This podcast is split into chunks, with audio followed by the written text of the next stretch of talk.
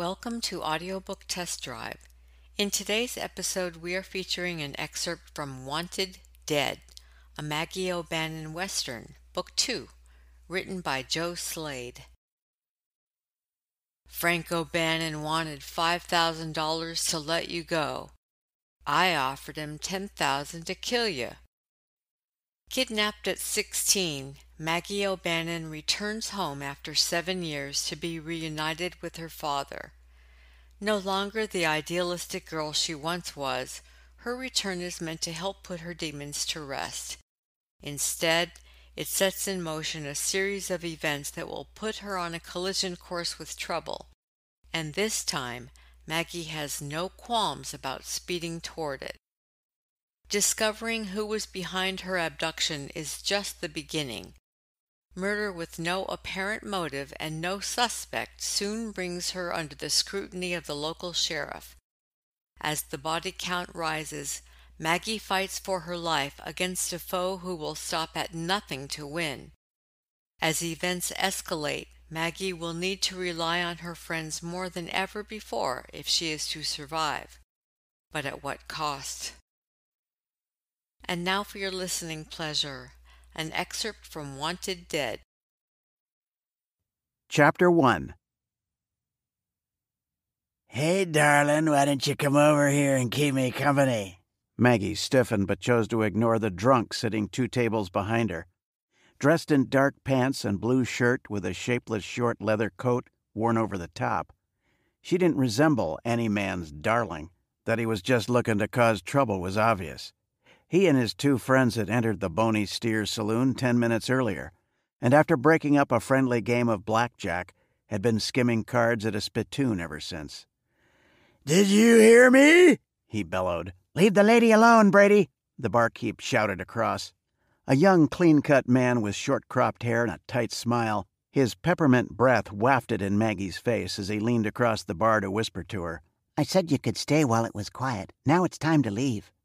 She nodded. Lady? The curly haired man in the cheap black suit got up from his seat and wandered towards her. I thought only whores drank in saloons. Maggie kept her head down, focusing on the whiskey in her glass. She didn't know how many she'd had, but she knew she should have left when the trio first arrived.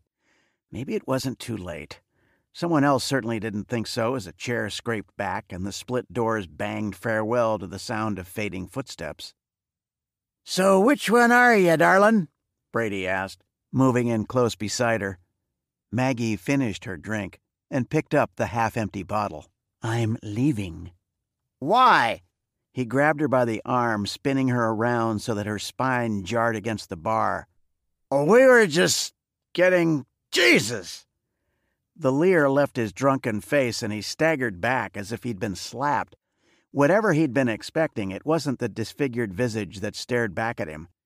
He held up his hands as though warding off a physical attack. Maggie noticed that his small finger was missing at the knuckle on his right hand. The third digit was missing its tip. His face twisted in a sneer. What the hell happened to you? There was no concern in the question, only disgust. Did a steer trample on your face? Maggie covered her cheek with her hand. The whiskey had started to dull her senses, had helped her forget the scars for a while, but the man's cruel jibes cut as deeply as the pistol whipping that had put them there. That's enough, the barkeep warned. She doesn't want any trouble, and neither do I. What trouble could she be? Brady looked around the room at the empty tables, then over at his two friends. It looks like she already frightened all your customers away. The two men who had come in with him were equally drunk as he was, and their forced laughter sounded too loud in the quiet room. I'm telling you, Brady, you need to leave her alone and sit back down, the barkeep warned. She ain't answered my question. Brady stepped back, his two friends getting up and spreading out around Maggie. And I really want to know how a woman can be that ugly with only one head. Maggie had been about to make a run for it, but out of the corner of her eye she saw the barkeep reaching under the counter. Brady saw it too and grabbed clumsily for his sidearm. Maggie kicked out, planting her heel firmly in his groin area. Brady staggered. The gun went off before it cleared leather, the bullet kicking up splinters as it went into the floor.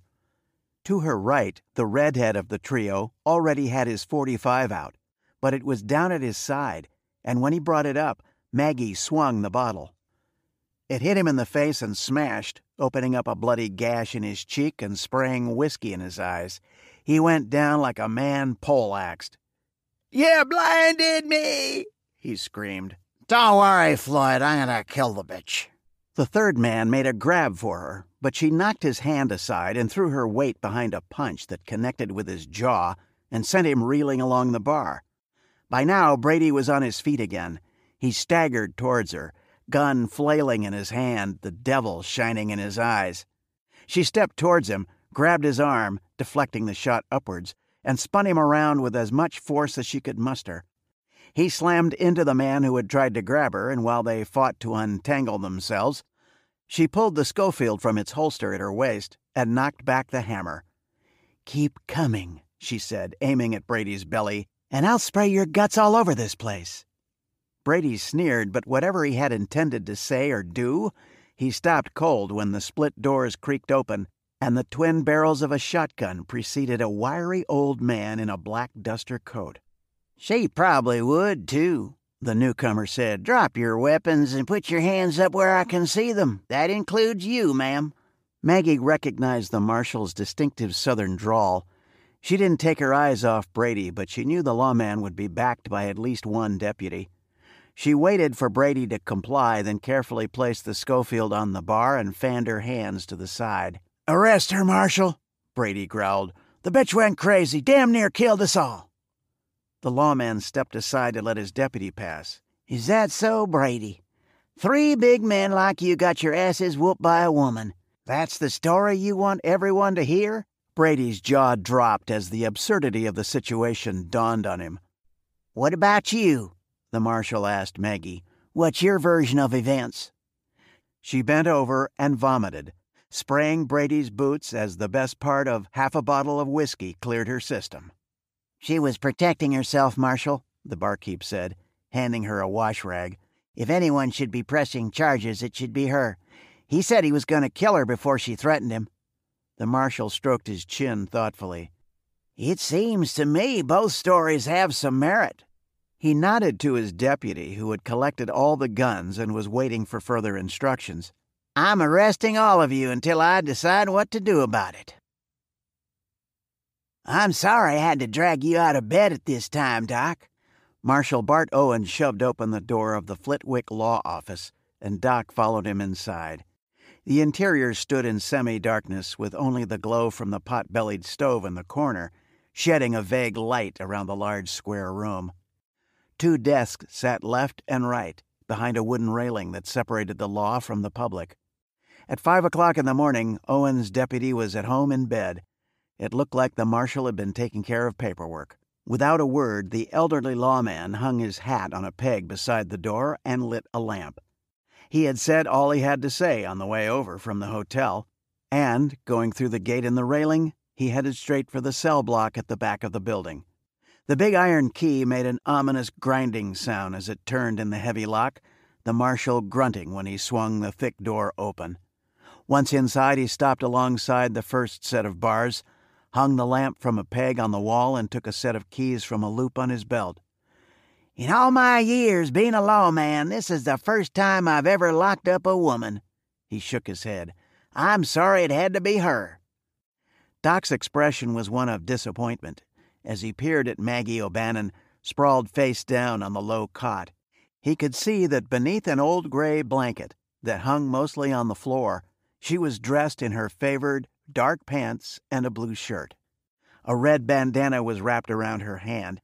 She only had on one boot.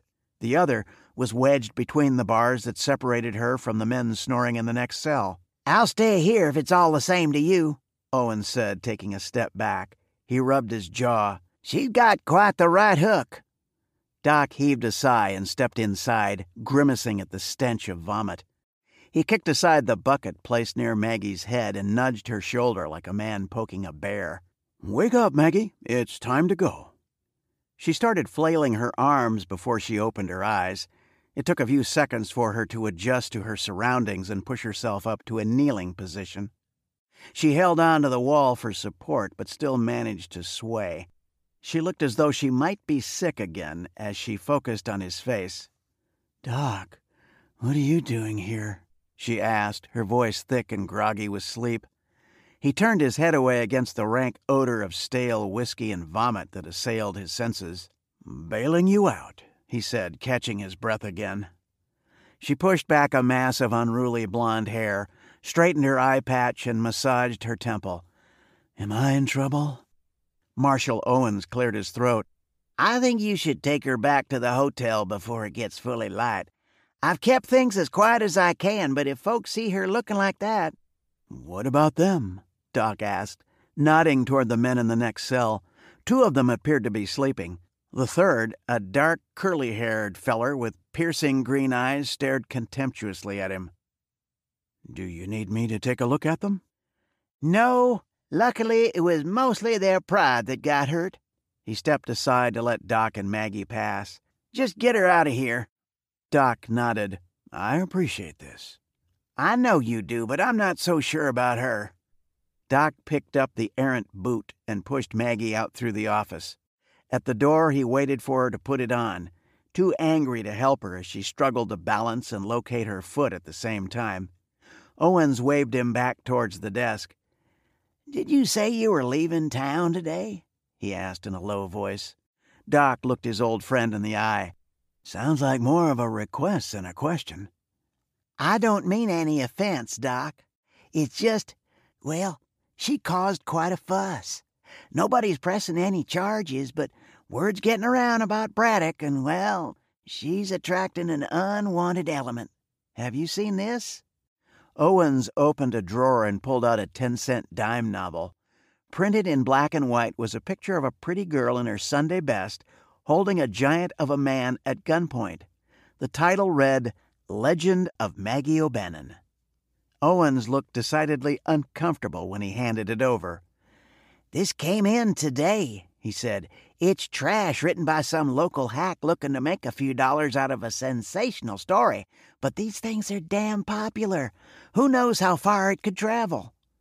He waited while Doc scanned a few pages. Whoever had written it obviously hadn't seen the need to include the truth. Whilst the events of Braddock's demise were fundamentally correct, the story painted him as a hapless outlaw pitted against a gun toting, knife wielding man hater. Its only saving grace was its completely inaccurate description of Maggie being a beauty in satin and lace. I know it's trash, Owen said again, but I'm thinking about her. She's got a short fuse, and this is a quiet town for the most part. I'm sorry about what happened to her, but he shrugged. You understand my position, don't you? Doc understood perfectly. The gray haired old lawman with the rheumy eyes was due to retire in a couple of months. He wanted an easy life until then. All Owen saw when he looked at Maggie O'Bannen was trouble with a capital T.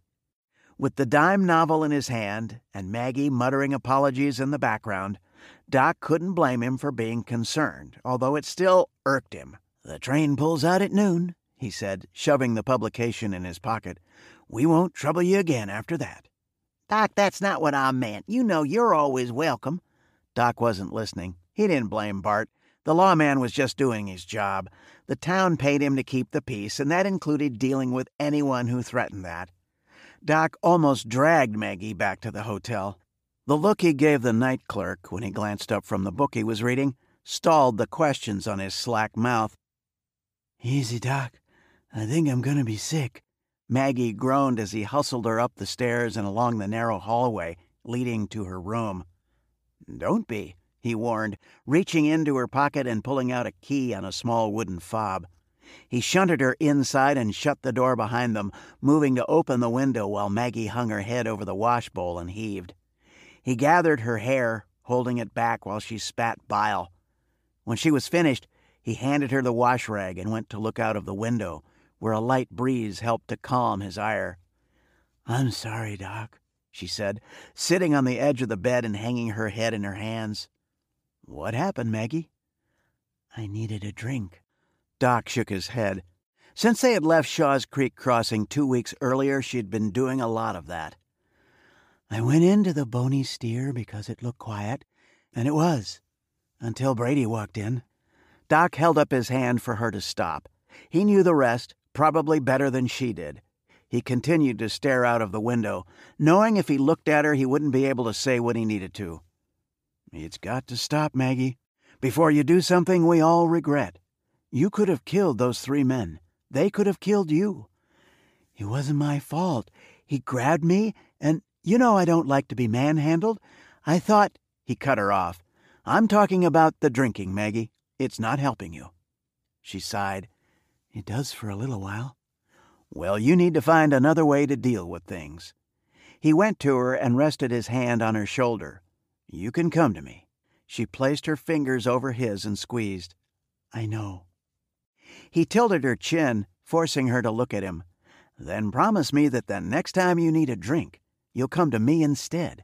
Whatever it takes to get you past the demons that are haunting you, Maggie, I'll help you. She chewed her lip. All right, Doc. I promise. He didn't like the slight hesitation, but he knew her well enough to know it was all he could hope for. Now get a couple of hours' sleep. Get yourself cleaned up and join us for breakfast downstairs. The train for Flamstead Junction pulls out at noon, and it's time we were on it. Not today, Doc. I'm not feeling well. He didn't doubt it. She looked almost gray in the pale dawn light. But he also knew that wasn't the main reason she wanted to delay. It had more to do with why she'd been drinking these past few weeks. Although it had been her decision to return to her hometown, she was dreading it. Today, Maggie, no more excuses. She nodded unconvincingly.